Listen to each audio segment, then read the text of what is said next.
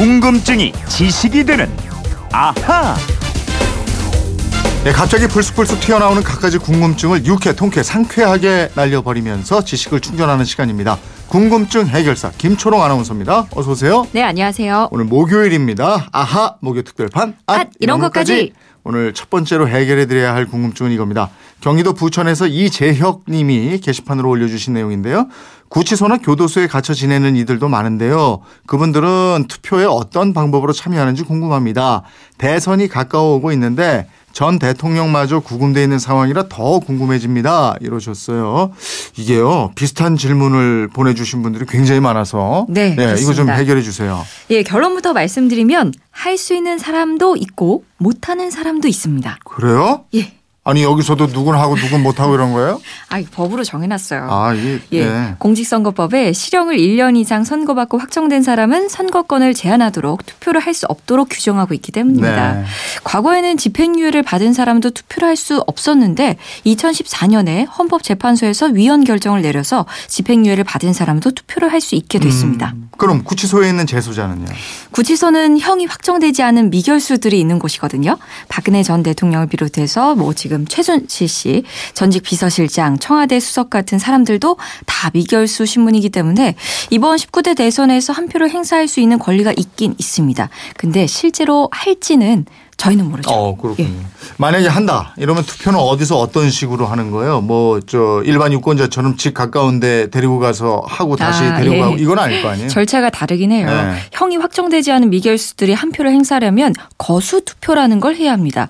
이 거수 투표는 유권자가 일정한 사유로 인해서 선거일 당일에 마련된 투표소로 직접 방문할 수 없는 경우 자신이 거처하는 곳에서 투표하는 건데요. 엊그제 화요일 11일부터 시작해서 토요일까지 5일 동안 선거인 명부가 작성이 되는데 이 기간에 미결수 등을 대상으로 거수 투표 신고 절차가 진행됩니다. 음 그러니까 모레까지 내가 투표를 하겠다 이렇게 신청을 해야 되는 거군요. 네, 그렇습니다. 안 하고 싶은 사람은 안 하면 됩니다. 네. 이 거스 투표는 재소자를 비롯해서 병원, 요양소, 수용소 등에 있는 사람, 또 신체에 중대한 장애가 있어서 거동할 수 없는 사람, 투표소에 가서 투표할 수 없을 정도로 멀리 떨어진 영내나 함정에 근무하는 군인, 경찰 공무원 등이 대상입니다. 음, 만약에 투표하겠다고 신고했다 그럼 투표는 언제 합니까?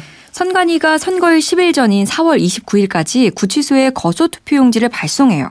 이때 책자형 선거 공보, 안내문도 함께 보내는데 재소자들은 투표용지가 도착하면 구치소에 설치되는 임시 투표장에서 다른 미결수들과 함께 투표를 하고요.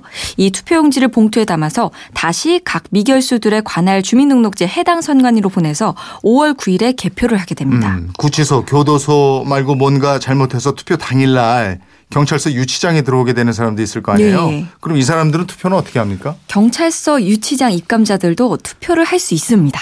네. 다만 도주 우려가 있기 때문에 투표장에 다녀오세요 이렇게 보내주지는 않고요. 네. 수갑을 채운 다음에 손목과 몸에 포승줄까지 묶어갖고 음, 음, 음. 기표소로 들여보내요. 네. 그리고 경찰관이 포승줄 한쪽을 잡은 채 밖에서 기- 지키고 서 있는 것이 원칙이거든요. 예. 근데 이렇게 다 하다 보면은 자기 신원도 노출되겠고 그렇지.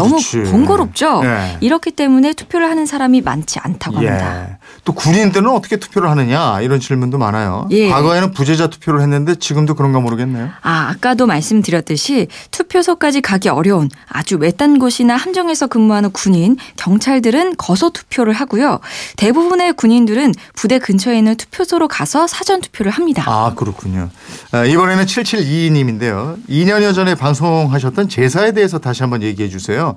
제사를 돌아가신 날 하는 건지 아니면 그 전날 하는지 이게 너무 궁금합니다. 이러셨어요. 예. 아, 이 질문도 사실 저희 단골 질문이에요. 음. 자주 들어오는데 오늘 다시 한번 확실하게 말씀드리겠습니다. 돌아가신 분에 대한 제사, 기제사라고 그러는데 예. 이 기제사를 고인이 돌아가신 전날 밤에 지내는 집들이 많죠. 예, 아니 근데 기제사가 전날 밤에 지내는 게 아니고요. 네. 고인이 돌아가신 날, 그 날이 시작하는 시각부터 드리는 게 원칙입니다. 음. 그러니까 옛날에는 하루를 시작하는 시간이 자시잖아요. 네 네. 지금 시각으로는 오후 오후 11시부터 오전 1시까지 시간인데 그래서 제사를 이때 시작하는 게 제사법도에 가장 맞게 됩니다. 어, 하지만 많은 집들이 돌아가신 전날 제사를 좀 일찍 시작해서 일찍 끝내고 이러는 경우가 많잖아요. 네, 사실 다음 날 뭐 평일 같은 경우에 다음 날 출근도 해야 하고 멀리서 오는 자녀도 있으니까 대개 제사를 좀 일찍 시작하고 일찍 끝내곤 하는데 이게 엄밀히 말씀드리면 제사를 드려야 하는 하루 전날 엉뚱한 날에 제사를 지내고 계신 거예요. 음. 과거에는 고인이 돌아가신 전날 밤 늦게 제사를 시작해서 날짜를 넘겨서 고인이 돌아가신 날 맞췄거든요. 네. 이게 맞죠.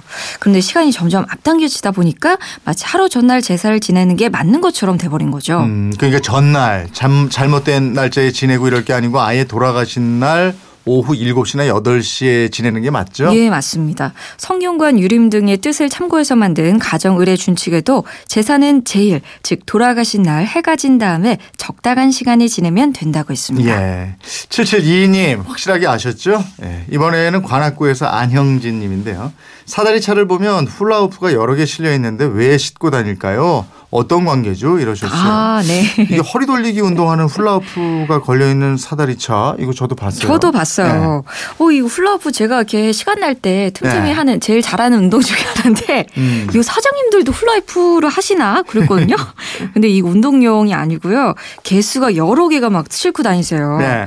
이게 이유를 물어봤더니 무거운 물건을 옮길 때 냉장고, 장롱, 피아노 같은 거 있죠. 네. 이런 거 옮길 때 훌라후프를 바닥에 깔고 운반하면 아, 이게 쉽게 된대 요. 무거운 물건을 미는 게 아니고 훌라후프를 잡아당기면 되니까 그러나? 그렇죠, 그렇죠. 어. 그리고 사다리 위에 짐을 놓고 높은 곳까지 올릴 때도 그 짐이 움직이면 안 되는데 이 훌라후프를 무거운 짐 밑에 놓아두면 예. 고정이 돼서 좋다 그래요. 그렇군요. 그래서 가지고 다니는군요. 그렇습니다. 이 훌라후프를 또 다양하게 쓸 수가 있군요.